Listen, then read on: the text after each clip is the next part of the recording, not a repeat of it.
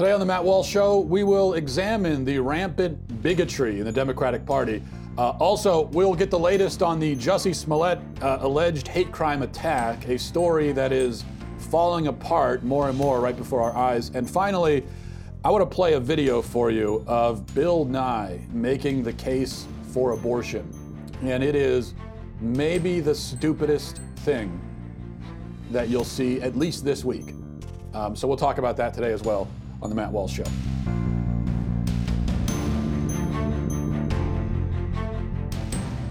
So, uh, Jew hating Congresswoman Ilhan Omar uh, tweeted yesterday a standard anti Semitic trope, um, or actually, that was on, that was on Sunday, claiming that uh, the Jews over in Israel are paying off Republicans, buying their support. Uh, this is the same. You know, you have to look at this in the context of the sort of stuff that this woman often says and tweets. Uh, she tweeted out a few years ago that Israel has, quote, hypnotized the world. And she prayed that Allah would um, help us all see the evil doings of the Israelis. So this is this is all part of a, a pattern, a pattern that you can find um, throughout the Democratic Party with anti-Semitism and bigotry of, of all different kinds. Bigotry in general is a common theme um, in in the Democrat Party. This, after all, is, is the party that subjects Christian judges to unconstitutional religious tests, examining their belief systems and their religious affiliations and convictions, um, as if that's somehow relevant to, the, to, to what they're going to be doing. Uh, you remember one of the most bigoted statements, I think, uttered by an American politician in recent memory was Dianne Feinstein um, telling Amy Coney Barrett that her Catholic dogma, quote, lives loudly within her. Um, and that's a concern, she said. So if you want to understand why that's bigoted, well, then all you have to do is imagine a Republican senator saying something like that to a Muslim um, judicial nominee and saying, you know, your, your Islamic, uh, your Islamic faith lives loudly within you, and that's a concern. Now, of course, in that context, everybody would agree, and, and, and the left would be calling it Islamophobic and so on and so forth. Um, Senators Kamala Harris and Mazie Hirono have, have likewise scrutinized Christian judges for their faith, um, or, or if they're affiliated with uh, you know, the dastardly Knights of Columbus and this is nothing, of course, compared to what Democrat politicians and Democrat policies and state governments do to Christian business owners who face um, who face persecution, penalties, fines for simply trying to operate uh, and live according to biblical precepts. Um, the Democratic Party is also your one-stop shop for man-hating and anti-white rhetoric and uh, they've come out against stay-at-home moms and you know Midwesterners and Southerners and homeschoolers, um, and of course, if we're talking about bigotry among Democrats, there is no group more reviled, um, more diminished, and discriminated against by Democrats than the unborn, who, according to nearly every single Democrat in the country at every level of government, don't even count as people. Okay. So when you think about this, it's it's really no wonder that Democrats are constantly trying to hang the bigot label around other people's necks, trying to call other people bigots. This is just a classic case of projection. That's all. You don't need to be a a, a psychotherapist to, to see what's happening here. This it's very similar to the cheating husband who uh, becomes very suspicious of his wife, um, which because because he's cheating, he kind of sees that in everybody else because that's how he is. There was a recent survey that was done that, that showed that a, a sizable majority, over 60% of registered Democrats, think that Republicans are bigoted and sexist. Now, keep in mind um, that many of these same people think that babies aren't human, masculinity is toxic, the Jewish state has no right to exist, uh, Christians should be forced to bake cakes for gay weddings against their will. So, among other things.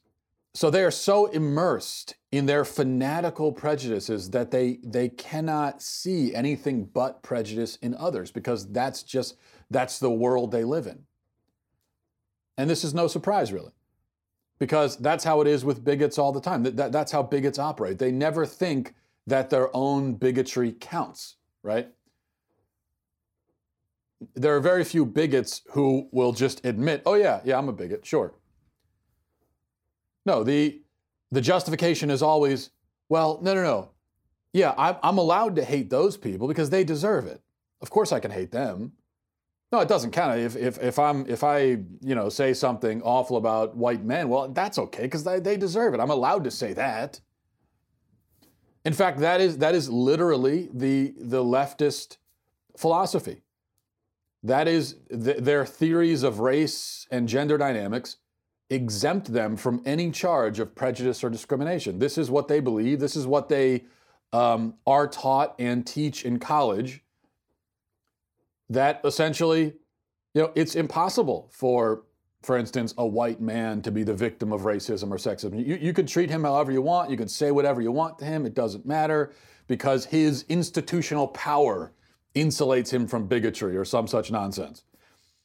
These kinds of rationales allow their hatred and their bigotry to go unchecked and unnoticed. But bigotry is still bigotry. And the Democratic Party is where it thrives in our culture. Now, you could you could say that, well, you know, if you go to the far right, extreme end of the spectrum, you've got white nationalists and, and racists over there. And sure, okay, fine. Um, a, a couple of differences, though. Number one, that is a, despite what you may hear by, from the media, that is a pretty small group. And number two, um, they are denounced by everybody else on the right, nearly everybody, certainly in the mainstream. You know, white nationalism has been has been denounced, and a- any time a Republican or a conservative says something perceived as racist, you're going to have other conservatives and Republicans lining up to condemn it. The difference is on the left, you don't really find that on the left, it's if there are condemnations. Now it took a it took a while with um, with this Ilhan Omar stuff. There, it took a while. Some Democrats eventually did come out and, and condemn it. it. Took them a while to do it. They did it. Um, but depending on the group being insulted or targeted, uh, you may not hear any condemnation from the left. So that's the difference, because you, you have to keep in mind that they really do believe, this is their philosophy. They believe that there are certain groups you're allowed to hate, and the hatred is totally justified. And in fact, it is impossible to be bigoted against those groups. That is their that's their philosophy. All right. Um, speaking of uh, of bigotry, here's here's a, a, sort of a different form of bigotry. Jussie Smollett, um, the actor from the show Empire, a black man, also uh, a gay man. I'm, I'm, sure you've been following this story. He claims, we'll just review here briefly. He claims that he was the victim of a racist and homophobic attack, and claims is the key word here. Uh, huge emphasis on claims. So, as the story goes, he was um, walking through downtown Chicago at around 2:30 a.m. one night, uh, several weeks ago, and he was then attacked and brutally beaten, he says. And he says the attackers shouted, um, This is MAGA country, as they were beating him in Chicago. Okay, so these are these are racist whites who are claiming that Chicago is MAGA country. Um, and they, he says that they called him the N word and the F word and so on. So, fast forward over several days, uh, police investigate the attack. They find no evidence to support the claim, none at all. Uh, Smollett says that he was he was on the phone at the time of the attack with his manager, and his manager heard it happening. So police asked for him to turn over his phone, and he refused for a while. Uh, finally, he did turn over some phone records, but he redacted them so heavily as to make them useless. Police also checked camera footage, um, security cameras. Now, as it happens, he, he was he was walking down the street at 2:30 a.m. in Chicago in the winter. It's you know extremely extremely cold. Um, he was on his way, I think, to Subway to get a sandwich, And he says that he was attacked on the way. Well, it just so happens you're in Chicago, major city, there are security cameras everywhere. So his entire trip to Subway is caught on camera, except for 60 seconds. There is just a 60 second gap where cameras don't pick him up, where he's out of sight of cameras. Um, the but all the rest of it, there is there is no you don't see him getting attacked. Um, we don't see the alleged culprits. So he says, "Oh no, you know, it just so happens that the attack occurred in that 60 second gap. You know, it just so happens, kind of conveniently, um, but we don't see that." Um, he says that he was beaten to within an inch of his life in that 60 seconds, but then he just casually got up and walked the subway anyway. And in fact, he kept, um, he says that he was, um, that they poured bleach on him and that they tied a rope around his neck. And oddly enough, he kept the rope around his neck and went to Subway and then went home and he kept wearing the rope because that's what you would do, right? If, if you were attacked with someone with a rope, you would just wear the rope the whole time. Um, he also he didn't want to call police. He didn't call police. He didn't call you know he didn't go seek medical help um, or anything like that. Eventually, his friends convinced him that he should call the police, and so he did. Now, uh, some of his neighbors have come out and they say that uh, they don't believe him. His neighbors point out that they live in a neighborhood with a lot of gay people and a lot of minorities, and they live in one of the most liberal cities in the country. So this is one of the most liberal towns in one of the most liberal cities in the entire country. It is essentially the last place on earth where you would expect to find a roving group of white racists randomly attacking minorities in the middle of the street in the middle of the night when it's you know negative 10 degrees outside or whatever. Um, but of course, even if this happened in like Alabama or somewhere like that, it, it would still be extremely far fetched. Because even before you find out that um, the security camera footage doesn't capture the attack and that he didn't turn over his phone records and all the rest of it, you should still hear that story and think, uh, yeah, I don't, mm, I, no, I don't think so. I, I really, I don't think that happened. That just doesn't sound like a thing that would happen. In fact, that sounds like the kind of thing that liberals make up all the time. It, it doesn't actually sound like the kind of thing that really happens, though. Um, also, by the way, we, we should note that nobody else in the town has reported an attack like this. But these two culprits, if they existed, which they almost certainly don't, but um, that would mean that they either just so happened to have a noose and a bottle of bleach, and they happen to be walking down the street in the middle of the night when it's freezing cold outside with a noose and a bottle of bleach, and then they happen to find this guy and then attack him, or they, they took those items and they went out essentially hunting for a minority or a homosexual to attack.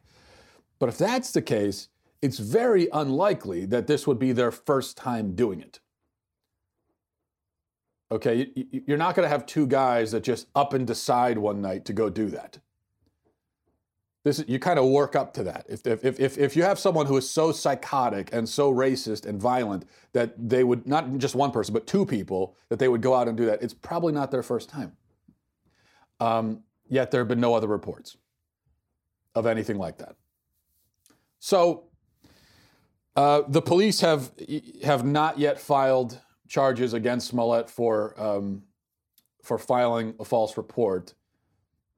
I, I think it's pretty pretty clear that if this guy wasn't a celebrity, or if the whole thing wasn't so politically charged, or if he was a white guy making this claim, uh, of saying that two black men had attacked him, you know, in, in some sort of racist attack, in any of those scenarios, I think there would already be files, there would already already be charges filed for filing a, a false report. Um, but in this case, they haven't because I guess you know, it, it's like 99.999% certain that this is all made up, but there is that 60 second gap. So the police can say that, well, technically, I mean, it could have happened in that 60 seconds. And then he just casually got up with the rope around his neck and went and got a sandwich and went home. Um, I mean, we and then and then the the two attackers, by the way, just vanished into thin air, or maybe they cl- they scaled a building or something like Spider-Man and um, escaped into the shadows. I mean, it's possible that that happened. So I think I think basically they're going to need to find total, incontrovertible, absolute evidence that this was invented before they file those, before they charge him with um, Smollett. I mean, charge him with a crime. And unless they find video for that 60 second gap, they're not going to have that kind of evidence. Um, so I don't know. So maybe he'll get away with it. This was, if this is made up, if this is a hoax, which again, uh, all signs are pointing in that direction. If it's if it's a hoax, then then what's the point? You know, why do people do this kind of stuff?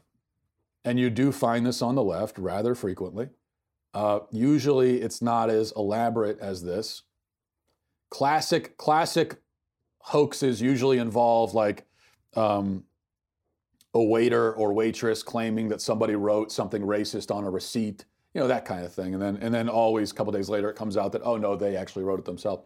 So why do they do this? And I think it's pretty clear that there there are two elements to it. Um, one is definitely political, trying to paint your political enemies and you know as as these dangerous lunatics roving the street looking for minorities to assault. So there's that political element to it. But I think psychologically, even before that, it's just a um, it's just a ploy for attention. Why do people look for attention in that way? Um, you know, it's it's hard to know. P- people that just have a some sort of hole inside them, some sort of emptiness, and um, and this is how they want attention. I also think that on the left, especially, um, we have to remember that victimhood is is a painted as a desirable thing. Um, victimhood on the left is power. That's how you have power, is if you're a victim. And so there's always this competition among people on the left, different groups, competing about who is the, the greater victim, who faces the most persecution. And so I think people are con- sort of conditioned this way.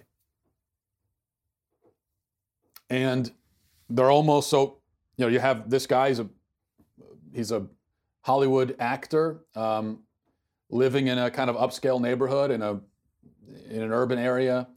Um, you know, I, I assume he, gets paid pretty well, so he, so he lives a pretty comfortable life, and it seems like he's almost disappointed by that. He wants to be a victim because that's how people are conditioned by liberals, and so he invents this story. All right, I want to get to this. This uh, this video is from a couple of years ago, but it's making the rounds online again. And I want to play it because it is just such a wonderful sort of distillation of every fallacious pro abortion argument. It really is incredible. Um, every single bad pro abortion argument just in one video, one after another after another in succession.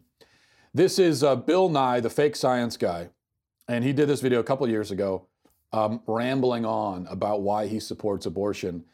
And I just, I'm going to play the whole thing for you. I want you to watch this and then we'll talk about it. But, but here it is. If you're going to say, when an egg is fertilized, it's therefore all, has the same rights as an individual, then who are you going to? Whom are you going to sue? Whom are you going to imprison? Every woman who's had a fertilized egg pass through her? Every guy whose sperm has fertilized an egg and then it didn't become a human? Have all these people failed you? Uh, it's just a reflection of a deep scientific lack of understanding.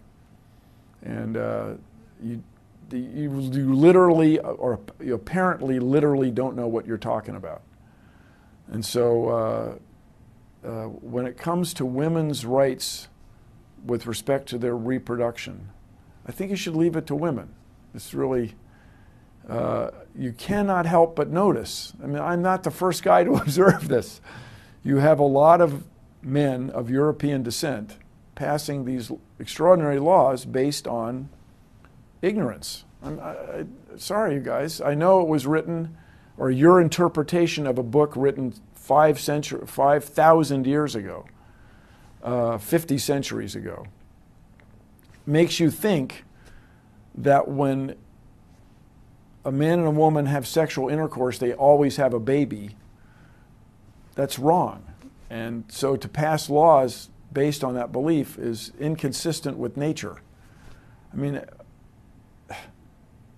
it's hard not to get frustrated with this, everybody.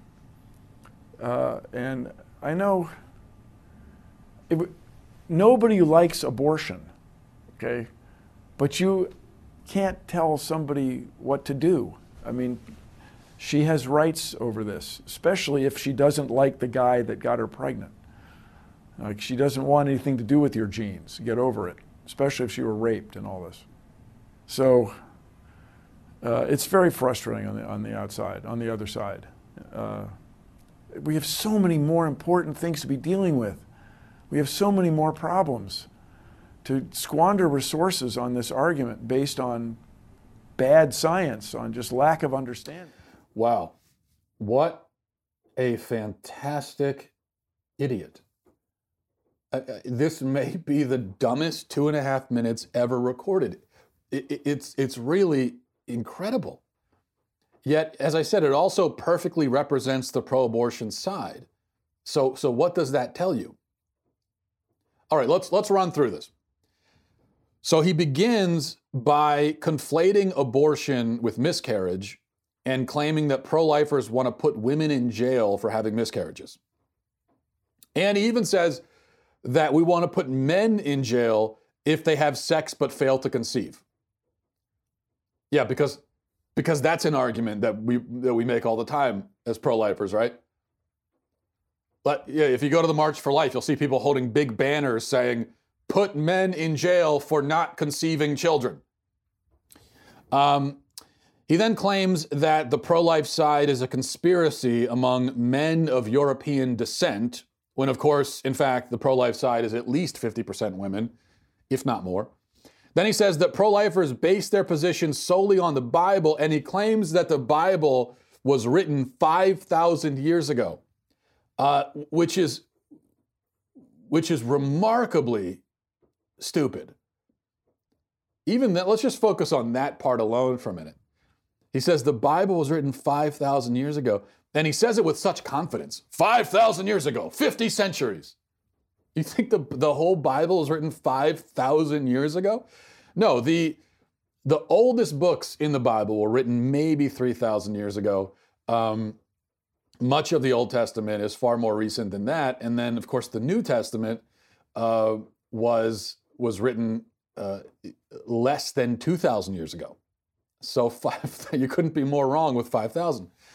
Now, I know it seems like I'm semantics or something, but this is a, a grown adult man, claims to be a scientist, uh, claims to be very knowledgeable. He does these shows where he's instructing people on all these different subjects, and he thinks the Bible was written 5,000 years ago. My kids are five years old, and even they know better than that. Um, he then spends a while explaining that sex doesn't always lead to a baby, which thoroughly debunks a view that literally nobody holds. Then he says that uh, nobody likes abortion, which actually the feminist movement is clear that they are proud of abortion and they do like it. And finally, he gets to his big mic drop moment, the summary of his whole case, and he says, you know, he's kind of he's kind of condensing it all down, and he says that well, abortion has to be legal because quote, you can't tell somebody what to do, which you can't tell. So, that's his argument. Why should abortion be legal? Well, because you can't you can't tell somebody what to do. Okay, well, if that's the case, then that means that we can't have any laws of any kind at all. You have just undermined law itself because every law tells people what to do and what not to do. Um, and then at the end, after spending two and a half minutes torching the most absurd straw man ever constructed, he accuses the other side of having a lack of understanding. Um, it's it's wow. But remember something else that you know, as stupid as this is, you can't do much better than that if if you're going to spend two and a half minutes trying to defend killing babies, it's not like you can make a good argument. Uh, I think you could be more eloquent and more coherent than Bill Nye, which isn't hard to do. But if we're kind of grading this on a curve, then although it was supremely moronic, we would have to say that as far as pro abortion arguments go, it's maybe like a B minus because there aren't any good ones anyway. Uh, that is just, well. But the really sad thing, you know, we can we can laugh at how crazy it is, but the sad thing is that there are millions of Americans who will watch that video and and say, "Oh wow, yeah, he really he really debunked the pro-life position, didn't he? Wow, that was quite a debunking." Mic drop. There are millions of Americans who will see that and, and think that it's convincing. They'll be convinced by it. All right, we'll go check the uh, check the inbox if you want to send a message, email uh, to the show, a message email. Uh, then you can do that at mattwalshshow at gmail.com. This is from AJ. It says, Hi, Matt. I love your show, especially love when you talk about the historical case for Jesus, ancient manuscripts, biblical history, etc. Considering your interest in those subjects, I was wondering if you'd seen slash read Lee Strobel's The Case for Christ. I assume you have, but I'd be interested in your take on it. Hi, AJ. Yes, I, I have read it. Um, I haven't seen the movie, but uh, I've read the, the book. Now, for anyone who isn't familiar, The Case for Christ is a really famous Christian book um, turned movie written by a guy named Lee Strobel. And the conceit of the book, the framework, is that I can't speak. I don't know. I, I assume the movie follows the same the same beats, but I can't speak to that. So in the book, um, Lee Strobel is a journalist, uh, an atheist journalist, who sets out on this kind of investigation to discover the truth about Jesus, hoping to disprove Christianity. Um, but along the way, he found that Christianity was true, and so he converted. So the book and movie, too, I assume, consists mainly of, of Strobel's interviews with various New Testament scholars. Extreme, one of the most famous Christian books written in the last, you know, 30 or 40 years. Um, and ex- very popular. I know a lot of people love the book this is what I'll say about it. It is a nice devotional book. It's it's nice spiritual reading. Um, it's it's good encouragement for Christians. But that's not how it advertises itself. It advertises itself as a historical investigation. And on that front, it fails. So ultimately, I didn't like the book because I think that there's a lot of false advertising with it and um, and I, I don't really appreciate that. I found it disappointing, honestly. So I think it's a well written book. Uh, it's an entertaining book, um, but no, I, I didn't like it. Here's my problem with it. Strobel says that he was an atheist hoping to disprove Christianity. Okay, so which is which is a, a great premise. I mean, the premise of the book is great. That you get an atheist journalist who wants to prove that Christianity is wrong. So he goes and he interviews a bunch of scholars and historians and so on. And at the end of the interview process, he, he, he, he comes to the opposite conclusion and says, oh my gosh, never mind. Um, so that's a great premise. And so I, I, love the way the book is presented. I was excited to finally read it because I thought, well, that's, that's, that's awesome. Let, let me read this, this book. Um, the problem is that he only interviews conservative Christian scholars, which is, of course, totally ridiculous. This is supposed to be an atheist who's trying to disprove Christianity, and he doesn't interview one single skeptic or secular historian. Um, how can you possibly claim to be conducting an objective investigation if you only take talk to one side? And he's supposed to be an atheist while he's doing these interviews. Yet an atheist would only talk to evangelical apologists. He wouldn't take the time to hear from the other side at all. There are, there are, I forget how many interviews, maybe a dozen interviews in the book. He doesn't talk to one single person who's on the other side of the issue. Um, obviously, I agree with the evangelical apologists about the historical case for Christianity. I'm just saying that the book advertises itself as a sort of objective historical inquiry and then proceeds to be absurdly one sided.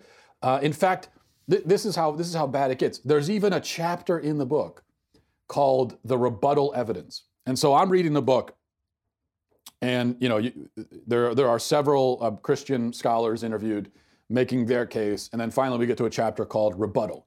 And so now I'm thinking, okay, this is going to get good. This is going to be interesting. This is where he brings in an atheist or a secular person and has them rebut everything that he's just learned. Um, and so this is uh, this is going to be interesting. Except that for the other side, for the rebuttal, he interviews an evangelical apologist. Instead of getting a secular historian to tell his own side, he has an evangelical apologist give his version of the opposing side. Uh, it, so it's it's I, I, it's ridiculous. Now I've heard people justifying this and saying, "Well, Strobel is the skeptic. He is the other side, so he doesn't need to talk to someone on that side. He already is. So he's representing that side, talking to uh, Christians." But that's not really true because the whole point is that he doesn't really know either side. He goes into the investigation not really knowing anything about the historical uh, the historical context for Jesus, he was ignorant of the whole issue. He knew very little about it either way. So, no, he can't represent that side. He can't represent the side of historical, of secular historical experts and scholars, considering he was not an expert or scholar himself. In, in, in fact, throughout the book, he's constantly being told basic historical information, um, things that a lot of us most of us who aren't scholars know things about like Josephus and you know, and he's told these things and he reacts with surprise, like it's the first time he's heard it. He didn't know it beforehand. Now, in a real investigation, he would then take that information and go to the other side and say, okay, this is what they're claiming. What's your take? Um, I mean, imagine a book written by someone, imagine a book with the opposite, that goes the opposite direction. Imagine a book written by a Christian, a former Christian, claiming that he did an investigation and talked to experts and, and discovered that Jesus was not the Son of God. Uh, so he had a deconversion. He went the other way. Well, imagine if that book only interviewed atheists. Imagine if he never once spoke to a single Christian expert. What would we say about that book? We would laugh at it. We would say, well, this is just atheist propaganda. Obviously, the guy knew which side he wanted to believe beforehand, and he only talked to them. So it's the same thing with this. I think it's a well written book, enjoyable book in some respects. Um, obviously, I concur with the conclusions, but I think that it's not what it bills itself to be. And for that reason, it's not going to convince anything, anyone of anything. Christians might find it compelling, but it's not going to convince atheists. And if you talk to atheists about this book, they just laugh at it and they say, well, that's, uh, you know, they make all the points that I just made, and they're fair points anyway. Um, and it's really a missed opportunity. I would love to see a book. Uh, you know, when it comes to this sort of thing, usually you, you, you can pick up a Christian book or you pick up an atheist book, and you're going to get one side and then the other. I would love to see a book that kind of goes back and forth, and there's this debate inside the book between both sides. And I think that'd be really interesting. Um, but that's not what this book is. All right, from Paul. Now, I got a bunch of emails. I, I mentioned yesterday on the show uh, this question of, of um, if you you know a person can survive with half a brain. Um, and so and theoretically it's it would be may it might be possible in the future to do a brain transplant. We can't right now we're not anywhere close to that but so the the sort of thought experiment is imagine if um, you cut you cut my brain in half and transplanted half of my brain into someone else's body. Uh, where did I go? You know, where is my consciousness? Where is my soul, in other words? That's the thought. I didn't come up with that thought experiment. It was something that a philosopher uh, proposed a few decades ago. And so I mentioned on the show, I got a lot of emails about this, and I found it really interesting, some of these emails. Uh, I'll read a few of them. This is from Paul. He says, I would think that the soul follows the right brain. We never hear things like, wow, that math equation has a lot of soul, but we do hear that being said of music. Since art, music, and other forms of creative, creative expression originate in the right brain, it would seem that that's where the soul resides. Interesting. This is from Stuart. He says, I've been a listener reader for several years. I wanted to say thank you for your boldness in speaking out for what you believe. Um, okay, I'll skip over the compliments. Uh, although I appreciate them, Stuart. Anyway, I listened to your show today and had a theory about the brain transplant thought experiment. I'm with you that I don't think God would let a soul be divided, but I'm also with you that the response is a bit of a cop my, uh, my, response to this was the only response I can think of is uh, is that well you just you couldn't do it because the, the human soul is immutable; it can't be divided. And so my my response to you know hypothetically, if it were possible, my response is well, it could never be possible, which is a to- which is a bad response and a total cop out.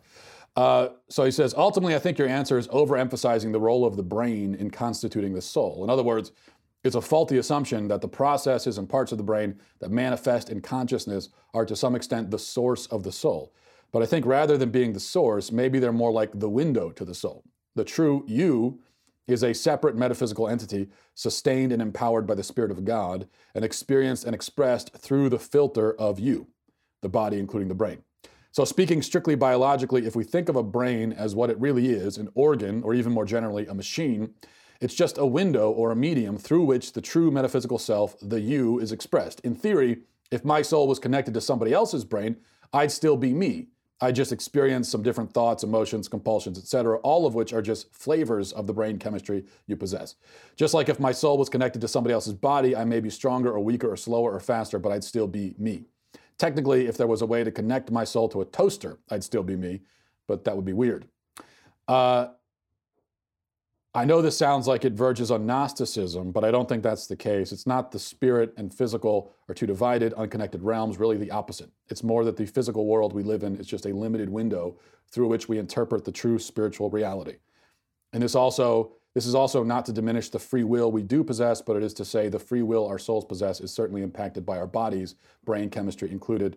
So, back to the question based on this whole theory, my guess is that if we were to wire the brains together, we wouldn't get a conscious being at all. But both, both people would just die, and the resulting Frankenstein monster would just fire off neurons and twitch around, but would never achieve a consciousness as we understand it. In a physical sense, the brain would be able to control the limbs and move the body, but wouldn't ever possess a will to drive it to interpret the world and make decisions. This is a much better answer than the one that I gave. I wish I had. Uh, maybe you should just do the show, Stuart. I will just clarify. No, I don't think the brain is the source of the soul at all. Of course, it's not the source, uh, but there is a. Uh, it's in, in this life anyway. Um, in our mortal realm, there is an inextricable uh, relationship and link, obviously, between the body and the soul and and the mind. And I think of the mind as just sort of another word for the soul. Um, but everything else you said there, I, I agree with. Last one. This is from Patty. I recently watched an episode of The Good Doctor in which the face of a girl who was killed in a car accident was removed to replace the face of another girl who had been badly disfigured in a separate car accident. I think that scenario may help to address the question you raised about the irre- irreplaceability of the soul, making it impossible to transplant one person's brain with another. Watching the transplant and seeing the face of the one girl on the other was bizarre and unsettling, precisely because it almost seemed that the living girl was no longer herself, but was taking on the identity that is the very person of the dead girl. Yet the soul, being spiritual, is the immutable part of the person, whereas the body, being material, is subject to constant change and can be altered through human intervention such as transplants, even of the face or the brain, and not constitute the loss of the person. A brain injured person or one in a vegetative state still has his soul abiding in his body despite the lack of normal consciousness. So I would think that even someone with the face or the brain of another of another person would remain himself, albeit not in the ideal sense originally intended. Um, that's from Patty. A lot of good answers. I, I, there were probably dozens of, of answers to this, all of them much more interesting than what I offered. So I appreciate that. All right, we'll leave it there. Thanks for watching, everybody. Thanks for listening. Godspeed.